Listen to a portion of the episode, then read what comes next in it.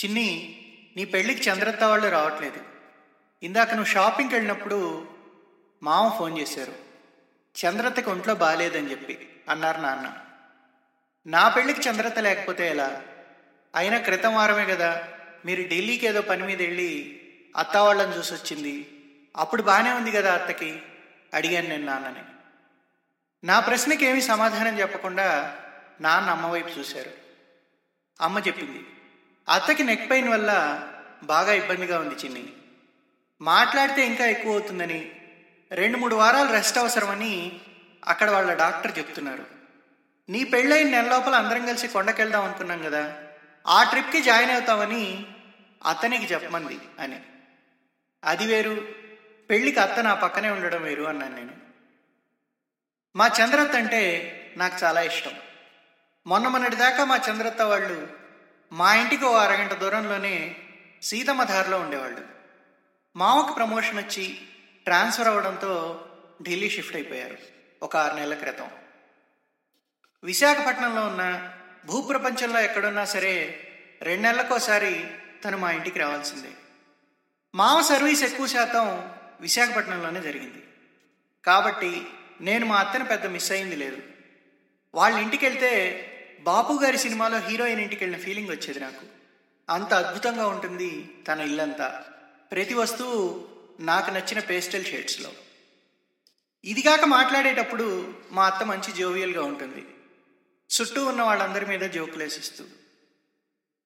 మా అమ్మ చంద్రత్త కూడా చాలా మంచి ఫ్రెండ్స్. బయట షాపింగ్లు, గుళ్ళు, గట్రా గట్రా అన్నీ ఇద్దరు కలిసే చేసేవాళ్ళు. ఎక్కడున్నా ప్రతిరోజు టెన్షన్గా ఫోన్ చేసి మరీ మాట్లాడుతుంది మా అమ్మతో చంద్రత్త. తమాషా ఏంటంటే అలాంటి చంద్రత్త మా నాన్న ఒకరితో ఒకరు అన్నా చెల్లెళ్ళిద్దరూ ప్రశాంతంగా మాట్లాడుకోవడం చాలా తక్కువ సార్లు చూశాను నేను. ఆవిడ నాన్న కంటే రెండేళ్ళు చిన్నదైనా తనకు పెద్దక్క ఫీలింగ్ ఉంటుందనుకుంటా. మా ఇంటికి వచ్చినప్పుడల్లా అన్నా చెల్లెళ్ళిద్దరూ ఏదో ఒక విషయం మీద నాలుగు విరుద్ధమైన అభిప్రాయాలతో వాదించుకుంటూ ఉండేవాళ్ళు. మధ్యలో అమ్మ జోక్యం చేసుకునేది కాదు, నవ్వుతూ చూస్తూ ఉండిపోయేది.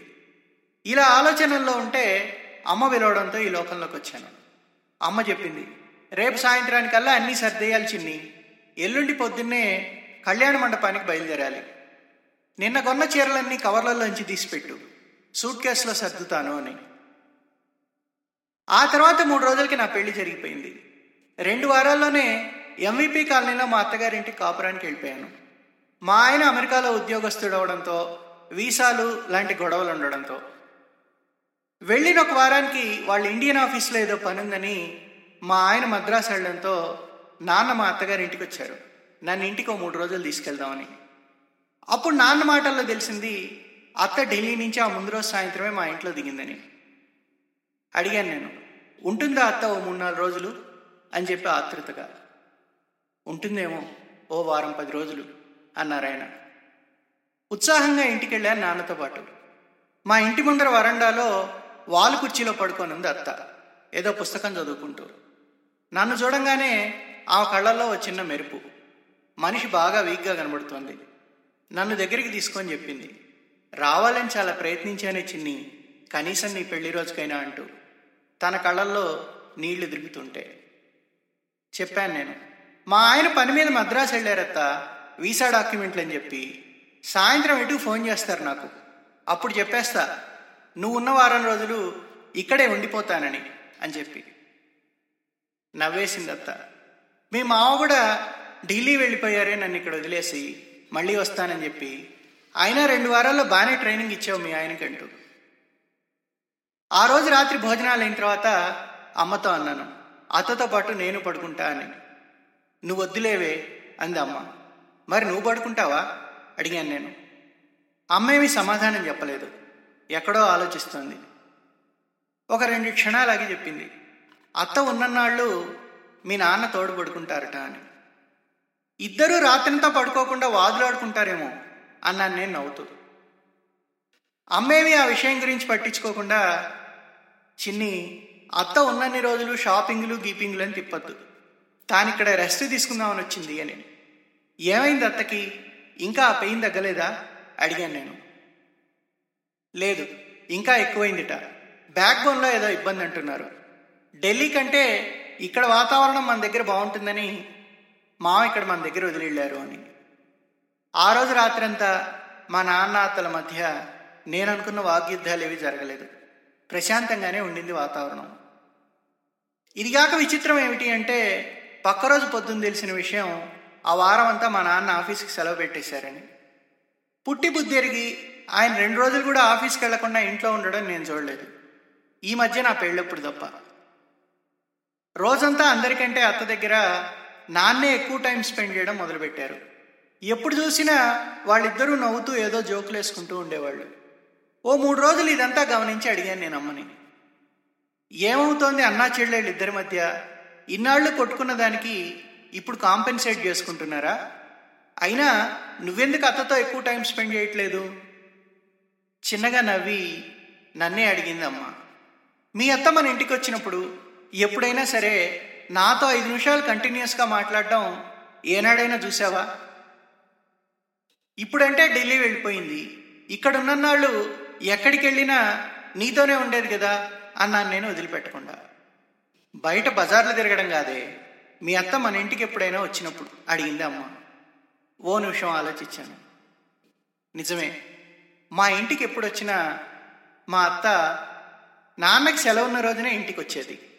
ఇదిగాక ఎంత గట్టి గట్టిగా ఆర్గ్యూ చేసుకున్నా అరిచినా వాళ్ళిద్దరి మధ్యలోనే అన్నీ. మరి ఫోన్లలో రోజు మాట్లాడేది నీతోనే కదా అన్నాను నేను.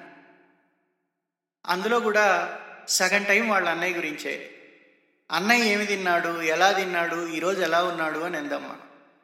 మరి కొట్టుకోవడం కూడా అన్నా చెల్లెళ్ళ బంధంలో భాగం అంటావు అని నవ్వుతూ అడిగాను నేను. ఒక్కొక్కరిది ఒక్కో చట్టం. వీళ్ళిద్దరికీ ఎలా మాట్లాడుకున్నాం, ఏం మాట్లాడుకున్నాం అనే దానికంటే ఎంతసేపు కలిసిన్నాం అనేది ముఖ్యమేమో అర్ధోక్తిగా అంది అమ్మ. అమ్మే మళ్ళీ అనింది, చిన్ని ఇంతకుముందు కూడా ఒకసారి మీ మామకు బెంగళూరు ట్రాన్స్ఫర్ అయ్యి వెళ్తే మీ అత్తకి ఇలానే ఇప్పుడు బ్యాక్ పెయిన్ వచ్చినట్టు అప్పుడు రోజు తలనొప్పి వచ్చేది. చాలామంది డాక్టర్ల చుట్టూ తిరిగి తిరిగి తగ్గకపోతే ఒక సైకియాట్రిస్ట్ చెప్పాట మీ మామకి. మీ ఆవిడ ఆమెకు దగ్గరైన వాళ్ళకెవరికో దూరమై బాగా ఇబ్బంది పడుతోంది అని. ఆ డాక్టర్ చెప్పినట్టే మామ మళ్ళీ వైజాగ్కి ఫ్యామిలీ షిఫ్ట్ చేయంగానే మీ అత్త తలనొప్పి మాయమైపోయింది అని. అదంతా సరే, అన్నా చెల్లెళ్ళ మధ్య ఈ సడన్ సామరస్యానికి కారణం ఏంటి అడిగాను నేను. ఏమో వాళ్ళనే అడుగు అంది అమ్మ. పక్కరోజు సాయంత్రం టీవీ దగ్గర మేమిద్దరమే కూర్చొని ఉన్నప్పుడు చెప్పింది చంద్రత్త. జాగ్రత్తే చిన్ని, అందరికీ దూరంగా అమెరికా వెళ్ళిపోతున్నాం, వీలైనప్పుడల్లా అమ్మకి నాన్నకి ఫోన్ చేస్తుండు, అట్లాగే మీ అత్తగారు వాళ్ళకు కూడా. నేను వెళ్ళడానికి ఇంకా నెల దాకా టైం ఉందత్తా, అప్పుడు చెప్తూ కానిలే ఇవన్నీ అన్నా నేను. చెప్పడానికి నేను ఇక్కడ ఉండాలి కదా అందత్త. నువ్వు ఇక్కడ ఉండకపోతే ఢిల్లీకి ఫోన్ చేసి మాట్లాడతాలే అత్త, చెప్దూ కానీ అన్నాను నేను. అత్తేం మాట్లాడలేదు. నేనే అడిగాను, అయినా వచ్చినప్పటి నుంచి చూస్తున్నా అత్త, నేను ఒక మనిషిని నీకోసం ఇక్కడికి వచ్చి కూర్చుంటే నాతో మాట్లాడాలి కానీ ఎంతసేపు మీ అన్నగారు తప్ప నీకు ఇంకెవరూ కనబడడం లేదా? చిన్నగా నవ్వుతూ అందత్త, నాకింకా ఎక్కువ రోజులు టైం లేదే చిన్ని అని చెప్పి. కంగారేసి కోపంతో అన్నా నేను, అలాంటి మాటలు మాట్లాడద్దు అత్త, నీ ఏజ్లో బ్యాక్ పెయిన్ ఇష్యూ చాలామందికి ఉంటుంది అని. అత్త చెప్పింది, అదేనే నెల నుంచి అదే మాట మీ మామ మీ నాన్న బయటికి చెప్తున్నారు, కానీ నాకు తెలిసి లోపల ఉండేది ఏదో మామూలు నొప్పి అయితే కాదు అని చెప్పి. అంత ఖచ్చితంగా ఎలా చెప్తున్నావు అత్త అడిగాను నేను. నేను బతకడానికి ఏమాత్రం అవకాశం ఉన్నా నీ పెళ్ళి వాయిదా వేసేవాడే మా అన్నయ్య, అయినా నేను లేకుండా నీ పెళ్లి జరగడం ఏంటే అందత్త. ఒక్క క్షణం నాకేం మాట్లాడాలో అర్థం కాలేదు. అదేంటత్త అంత మాట అనేసావు అన్నాను నేను. వాడికి నాకు మధ్య మాటల గోల అవసరం లేదే, అవసరమైనవి చెప్పుకోవడానికి దానంతటికి అవే మా ఇద్దరికీ అర్థమైపోతాయి అంది అత్త కుర్చీలోంచి నెమ్మదిగా లేస్తూ. వారం రోజుల తర్వాత రాత్రి పడుకున్న మా చంద్రత్త మళ్ళీ పొద్దున్న లేవలేదు. మేము రూమ్లోకి వెళ్ళి చూసేటప్పటికి మా నాన్న మౌనంగా మా అత్త వైపే చూస్తూ కూర్చొని అన్నారు. ఇంకో రెండేళ్ల తర్వాత మా నాన్న కూడా అదే పద్ధతిలో అదే గదిలో వెళ్ళిపోయారు. మా నాన్నను చూడంగానే నాకు అంత బాధలో కూడా అనిపించింది, చంద్రత్తను వదిలి మా నాన్న ఎక్కువ రోజులు ఉండలేకపోయారు అని చెప్పి.